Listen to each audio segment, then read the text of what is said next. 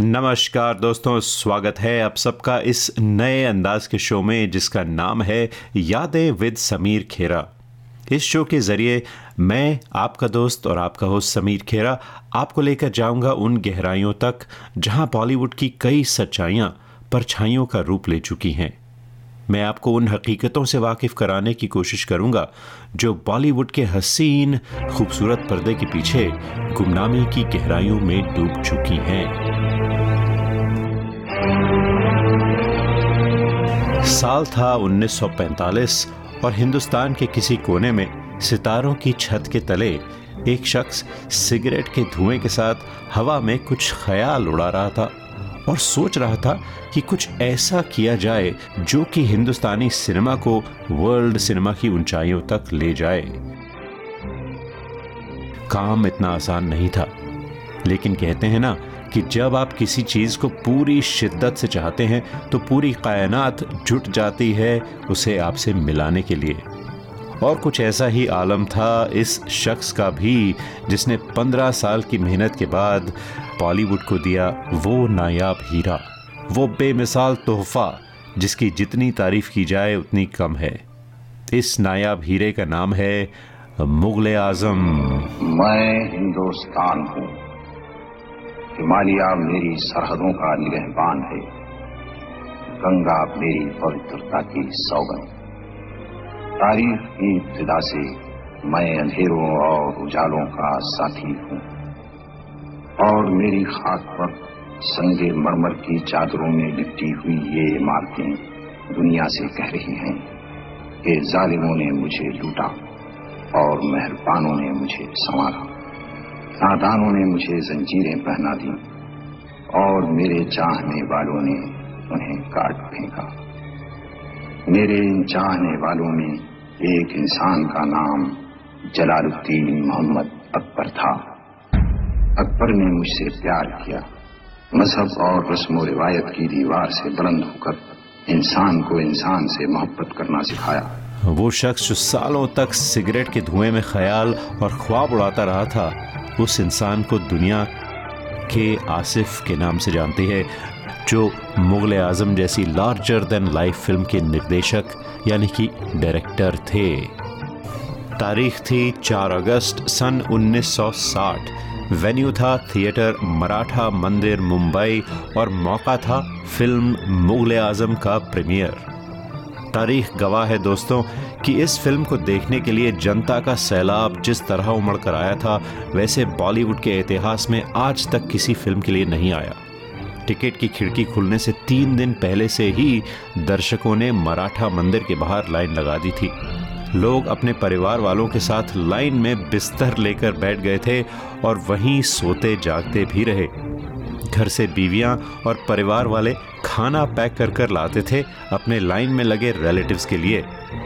इतनी बड़ी ओपनिंग किसी फ़िल्म को ना मिली है और शायद ना मिलेगी। और क्यों ना हो? आखिर ज़िले इलाही बादशाहों के बादशाह अकबर आज़म की दुआएँ ऊपर वाले ने कबूल जो कर ली थी। आज से 380 बरस पहले इस अजीम शान महल के आराम और आसाइशों से दूर, धूप और गर्मी से तपते हुए इस रेगिस्तान में अंगारों की मानिंद चलती हुई रेत पर ये नंगे पाँव चलने वाला तन्हा इंसान अकबर आज़म है। इन आँखों की मायूसी कह रही है कि इन्होंने अभी तक औलाद का मुस्कुराता हुआ चेहरा नहीं देखा।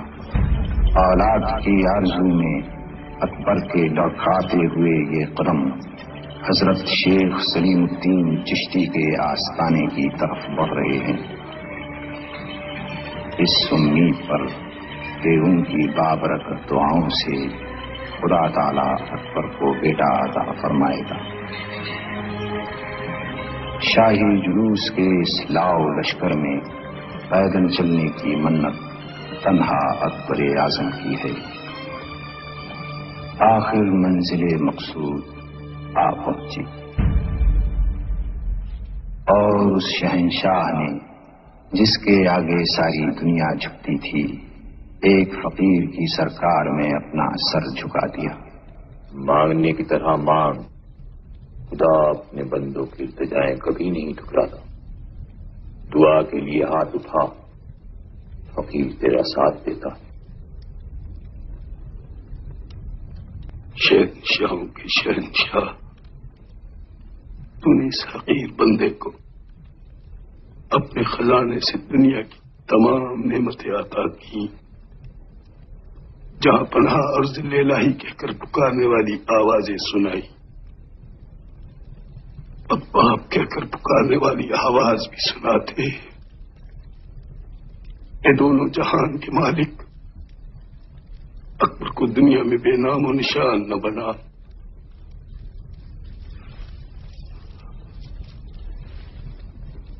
योधा की गोद उसकी रहमत से आबाद हुई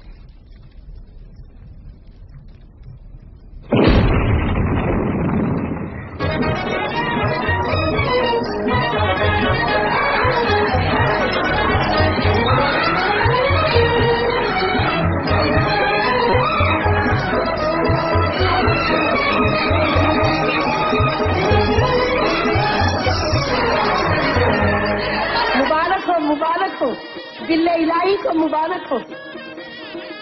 खुदा ने महारानी की गोद आबाद की। दिल्ले इलाही को चाँद का बेटा और मुगल सल्तनत को वलीहत मुबारक हो। अल्हम्दुलिल्लाह। तुम की मायूस ज़िंदगी में खुदा की रहमत का पैगाम लेकर आई हो। लो लो ये अंगूठी। बतौर निशानी अपने पास रखो। इस सीन की शूटिंग के वक्त अकबर, यानी पृथ्वीराज कपूर को के आसिफ ने नंगे पाँव तपती गरम रेत में चलने को कहा। पृथ्वीराज साहब ने झट से अपने जूते उतारकर प्रोडक्शन डिपार्टमेंट को सौंप दिए और आग उगलती तपती रेत पर शॉट देने को तैयार हो गए। अकबर का जज्बा देख के आसिफ ने भी अपने जूते उतार दिए और पृथ्वीराज कपूर से कहा कि जब तक आप नंगे पाँव हैं, मैं भी आपके साथ नंगे पाँव रहूँगा। और इस तरह के आसिफ खुद भी कैमरे के पीछे नंगे पाँव ही दौड़ते रहे। रिश्तों और इंसानियत की कदर की बड़ी मिसाल है ये घटना। इसी तरह कई और किस्से हैं मुग़ल आज़म के, जो ये बयां करते हैं कि मुग़ल आज़म एक ऐतिहासिक फ़िल्म क्यों बनी। के आसिफ एक परफेक्शनिस्ट डायरेक्टर थे और इसी वजह से उन्होंने इस फ़िल्म को बनाने में कोई कॉम्प्रोमाइज़ नहीं किए। फ़िल्म में शहजादा सलीम जब 14 साल तक जंग के मैदान में परवरिश पाकर अपने महल की तरफ़ रवाना होते हैं तो के आसिफ ने उनकी वापसी का सीन दर्शाने के लिए एक हिल स्टेशन की सड़क को फाइनल किया। प्रॉब्लम छोटी सी थी कि सड़क के दोनों तरफ़ स्ट्रीट लाइट्स के पोल थे। के आसिफ ने अपनी फ़िल्म के सिर्फ़ दो शॉट शूट करने के लिए उस पूरे इलाके में से स्ट्रीट लाइट्स के पोल्स को उखड़वा दिया और शूटिंग के बाद उन्हें फिर वापस लगवाया। इसी तरह एक गज़ब की बात मधुबाला के लिए भी कही जाती है कि उनके प्रिजन के अंदर के सीन दर्शाने के लिए के आसिफ ने असली लोहे की चेन्स बनवाई, जो बिल्कुल उन दिनों के कैदियों की तरह वजनदार हुआ करती थीं। मधुबाला उन चेन्स को पहनकर खड़ी रहती थी तब तक, जब तक कि ब्रेक अनाउंस नहीं होती थी। इस सीन की शूटिंग के वक्त मधुबाला की तबीयत भी ठीक नहीं रहती थी और उनका इलाज चल रहा था। मगर अपने चेहरे पर दर्द और दुख के सच्चे एक्सप्रेशन लाने के लिए उन्होंने के आसिफ की बात मानी और आखिर उस जिद्दी और पागल कहलाने वाले डायरेक्टर के आसिफ ने दुनिया को दिया अनारकली का वो तोहफा जो भुलाए नहीं भूलता।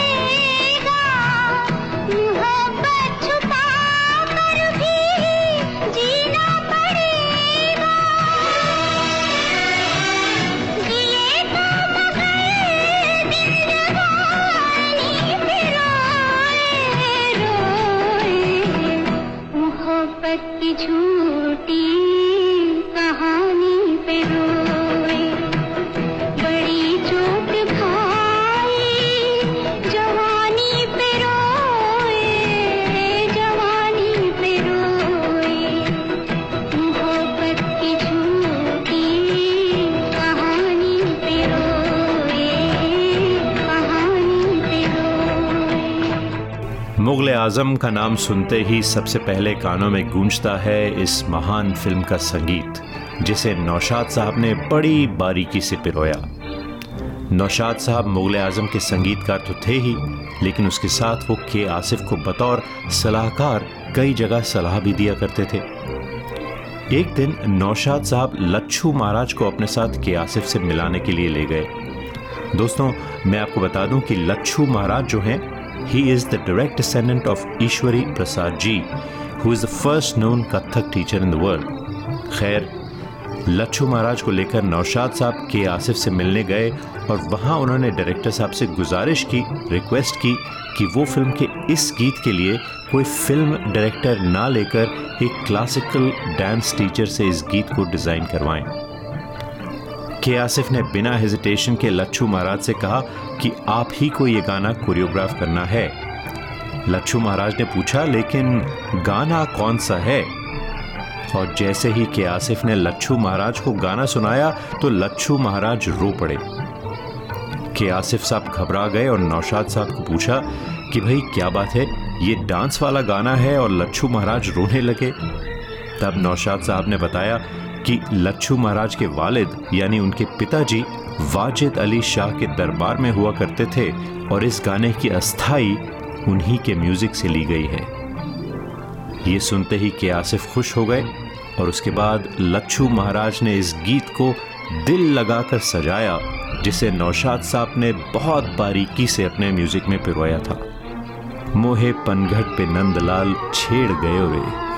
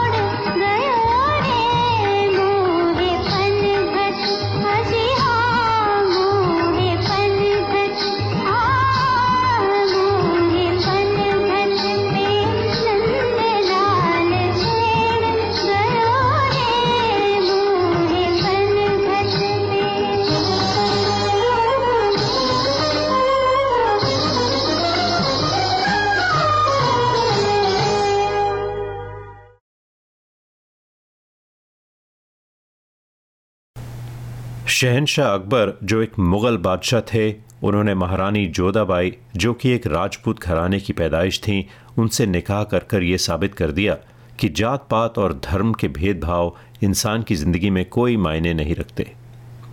ठीक उसी तरह नौशाद साहब ने भी इस खूबसूरत गीत को पिरोकर एक बार फिर उसी जज्बे को कायम कर दिया। दोस्तों, इस फ़िल्म के सेट्स को लेकर भी मुगल आज़म काफ़ी चर्चा में रही थी। के आसिफ इतने परफेक्शनिस्ट थे कि उन्होंने फ़िल्म की शूटिंग के लिए एक्टर्स की ज्वेलरी भी कोई फेक ज्वेलरी नहीं इस्तेमाल की, बल्कि असली मोतियों के हार और असली हीरे जवाहरात का इस्तेमाल किया। साथ ही ज़िल्ले इलाही जलालुद्दीन मोहम्मद अकबर के महल की शान शौकत को दर्शाने के लिए उन्होंने शीश महल का सेट लगाया। इस शीशों से जड़े सेट को लगाने के बाद सिनेमेटोग्राफर आर डी माथुर साहब भी परेशान हो गए कि सेट पर लाइटिंग कैसे करी जाए, क्योंकि चारों तरफ़ शीशे ही शीशे थे। परेशानी को सुलझाने के लिए इटली से सीनियर कैमरामैन आए और सेट की इंस्पेक्शन करने के बाद उन्होंने कह दिया कि इस सेट पर शूटिंग नहीं हो सकती। लेकिन आर डी माथुर साहब भी किसी की ना सुनने वालों में से नहीं थे। उन्होंने आखिरकार एक स्पॉट ऐसा ढूंढ ही लिया जहाँ से लाइट की रिफ्लेक्शन बाकी जगह नहीं जाती थी माथुर साहब ने के आसिफ को ये खबर दी और आगे जाकर दोस्तों यही फ़िल्म के वो शॉट्स हैं जिन्होंने मुग़ल आज़म को दी मुग़ल आज़म बना दिया ये गीत था जब प्यार किया तो डरना क्या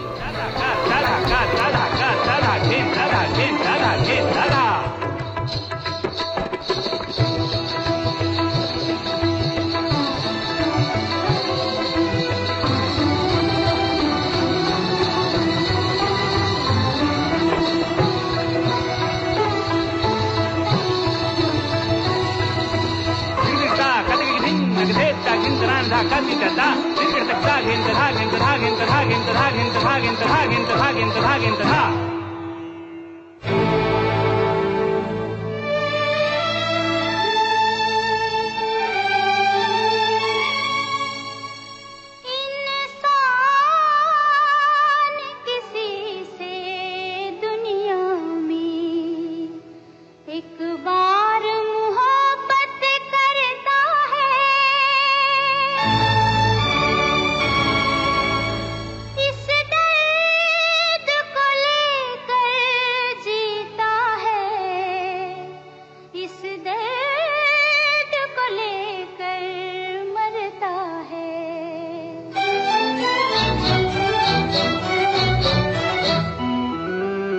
प्यार किया तो डरना क्या जब प्यार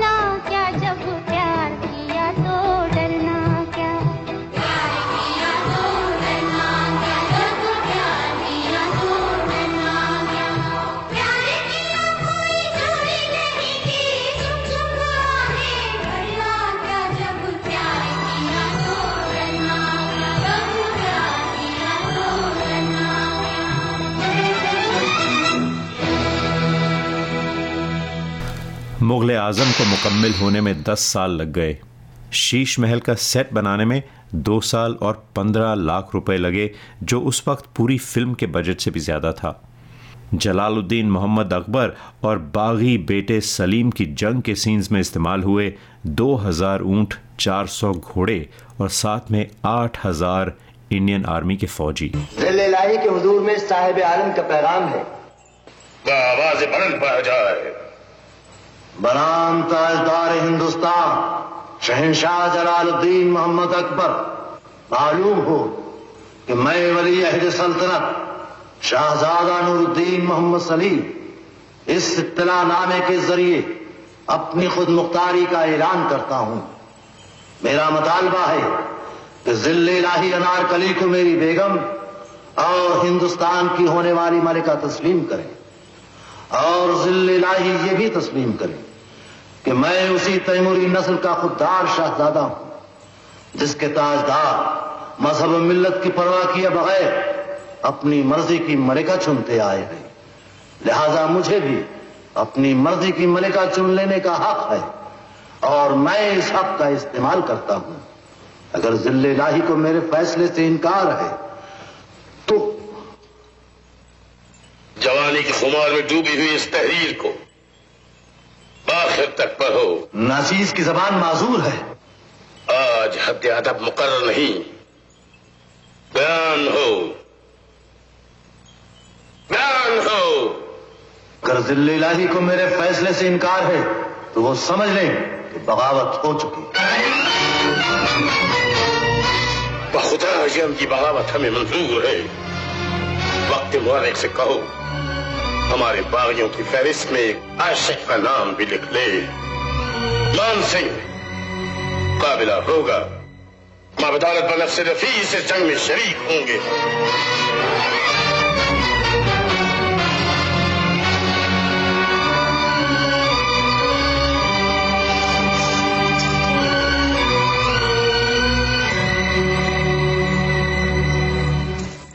क्या आज महारानी भूल गई?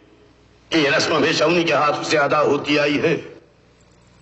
ज़िले महारानी फरमाती हैं कि वो मजबूर है। साहेब आलम के कत्ल के लिए वो तलवार नहीं दे सकती। पुरानी रस्म बदली नहीं जा सकती। हम तलवार उन्हीं के हाथों से लेंगे।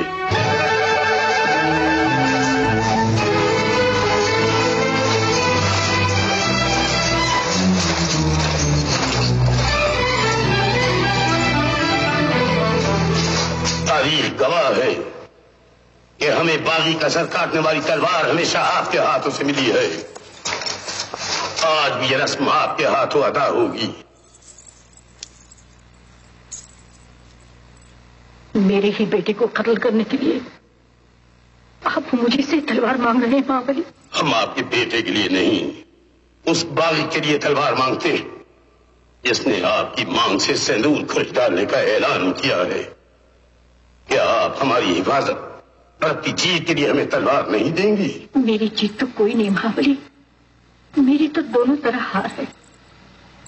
एक तरफ़ सुहाग है और एक तरफ़ औलाद। और ये फैसला आपको अभी करना होगा। औलाद चाहिए या सुहाग।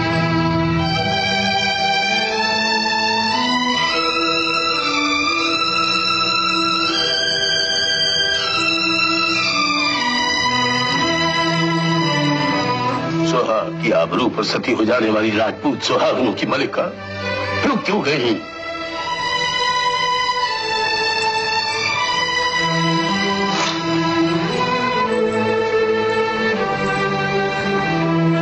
जो जोशीली और खुददार पाम के सूरमाओं की गैरतमंद बेटी। हाथ क्यों काँप रहे इन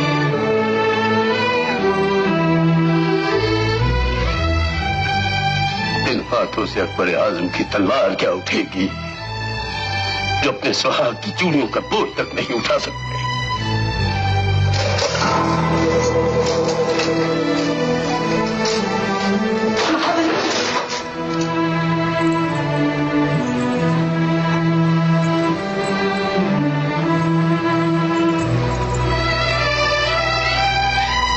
आपने सुहाग की लाली मेरे माथे से मिटा तो दी। लेकिन अब आपको सलीम के खून से ये लाली लगानी होगी। सुहाग की कीमत अगर औलाद का खून है तो लीजिए इकबाल और बड़ी खुशी से मेरे बच्चे को कत्ल कर दीजिए। मैं तक नहीं करूँगी।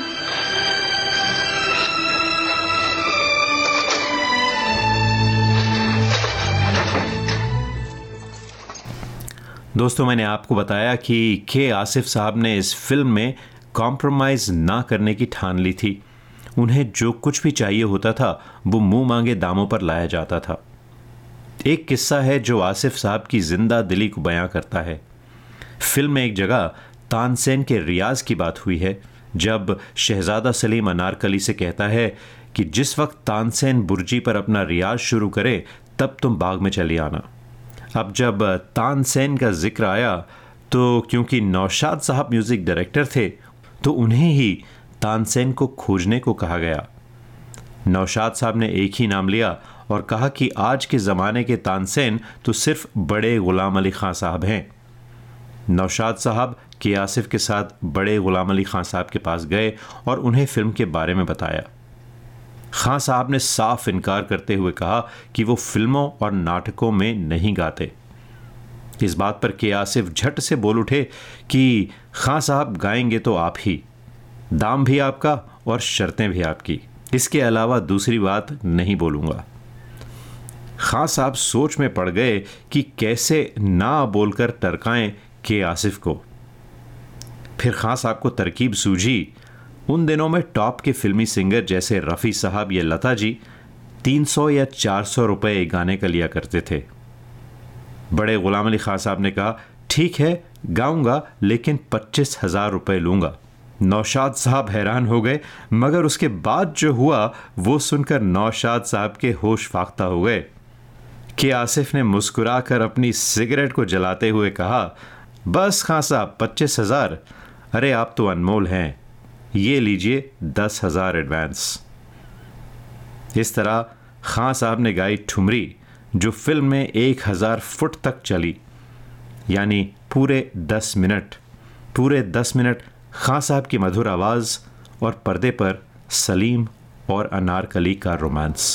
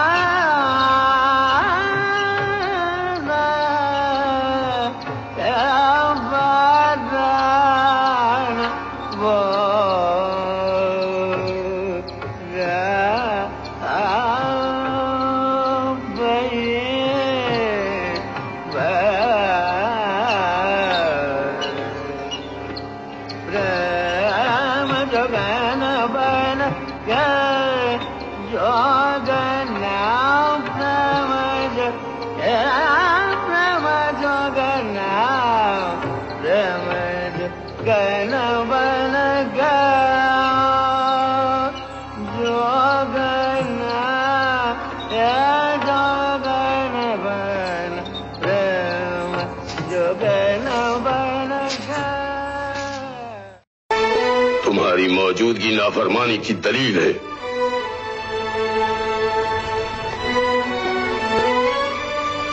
अनारकली कैद कर ली गई और मैं देखता रहा। और तुम कर भी क्या सकते थे? एक अजीम शान शहनशाह के सामने कोई कर भी क्या सकता है? मगर आज ज़िले इलाही को अपने जुल्म और मेरे सब की हद मुकदर करनी होगी। अगर तुम्हारी आरज़ू एक कनीज है एक बांदी है तो सारी ज़िंदगी इसी तरह जब्त करना होगा। क्या परवरदिगार आलम से आपने मुझे इसीलिए मांगा था कि ज़िंदगी मुझे मिले और उसके मालिक आप हों। साँसें मेरी हों और दिल की धड़कनों पर आपका कब्जा रहे। ज़िले इलाही क्या मेरी ज़िंदगी आपकी दुआओं का कर्जा है? तो मुझे अपने आँसू से अदा करना पड़ेगा। अनारकली तुम्हारे काबिल नहीं। यूँ नहीं। एक लाडले बेटे के बाप बनकर मुझे अपने कलेजे से लगा लीजिए। और उन्हीं प्यार भरी नज़रों से देखिए जिनसे पहली बार आपने मुझे देखा था। मुझे हिंदुस्तान का शहजादा नहीं अपना बेटा समझिए। अब फिर कहिए कि अनारकली मेरे काबिल नहीं। हम एक लाडले बेटे के शफीक बाप ज़रूर हैं। मगर हम शहनशाह के फ़र्ज़ को नजरअंदाज नहीं कर सकते। हम अपने बेटे के धड़कते हुए दिल के लिए हिंदुस्तान की तकदीर नहीं बदल सकते। तकदीरें बदल जाती हैं। जमाना बदल जाता है। मुल्कों की तारीख बदल जाती है शहनशाह बदल जाते हैं। मगर इस बदलती हुई दुनिया में मोहब्बत जिस इंसान का दामन थाम लेती है, वो इंसान नहीं बदलता। मगर तुझे बदलना होगा। सलीम, तुझे बदलना होगा। बादशाह अकबर की फ़िल्म बनाने वाला शख्स खुद फैसले एक बादशाह की तरह तो लेता था। लेकिन अपनी ज़ाती ज़िंदगी में आसिफ साहब एक फ़कीर की ज़िंदगी जीते थे। कहते हैं कि मोहन स्टूडियो में जहाँ फ़िल्म का सेट लगा हुआ था, आसिफ साहब दस साल तक उसी स्टूडियो में ज़मीन पर चटाई बिछाकर सोया करते थे। मानो जैसे कोई तपस्या कर रहा हो। कई बार फ़िल्म के प्रोड्यूसर शाहपुर जी, पलोन जी आते और बहुत नाराज़ होकर और खरी खोटी सुनाकर चले जाते। मगर आसिफ थे कि खोए हुए थे अपने सपने को साकार करने में। इसी फ़िल्म की शूटिंग के दौरान के आसिफ की नज़दीकियाँ निगार सुल्ताना के साथ बढ़ीं और दोनों ने निकाह करने का फैसला कर लिया। जैसा कि मैंने आप सबको कहा कि इस फ़िल्म को बनते हुए 10 साल का लंबा समय लगा। तो कुछ अरसे बाद दिलीप कुमार के घर आने जाने में आसिफ साहब की मुलाकात दिलीप साहब की बहन अख्तर से हुई और फिर एक बार आसिफ साहब की ज़िंदगी में एक नई बहार आ गई। आसिफ साहब और अख्तर ने घर वालों की रजामंदी के खिलाफ जाकर निकाह किया और आसिफ साहब की दोनों बीवियाँ एक साथ एक ही घर में रहने लगीं। हालाँकि निगार सुल्ताना की दूरियाँ आसिफ साहब से बढ़ने लगी थीं और एक दिन उन्होंने आसिफ साहब को अख्तर आसिफ के साथ अकेले रहने को छोड़ दिया। आखिरकार एक दिन मुग़ल आज़म कंप्लीट हुई। और इस फ़िल्म के कंप्लीट होने तक सभी बड़े कलाकार एक दूसरे से इतने खफा थे कि एक दूसरे को देखना तक नहीं चाहते थे। इसीलिए फ़िल्म रिलीज़ होने के कई साल तक दिलीप साहब ने मुग़ल आज़म को पर्दे पर नहीं देखा था।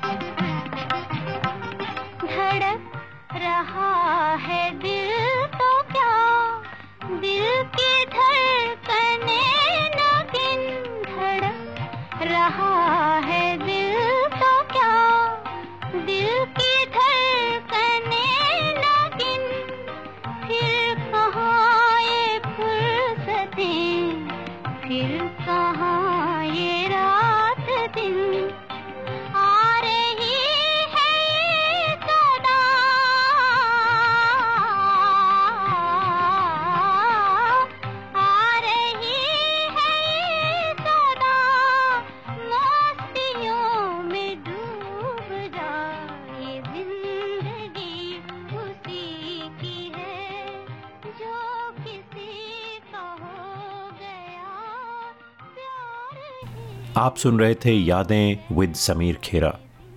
आज हमने बात की के आसिफ साहब की और मुग़ल आज़म की।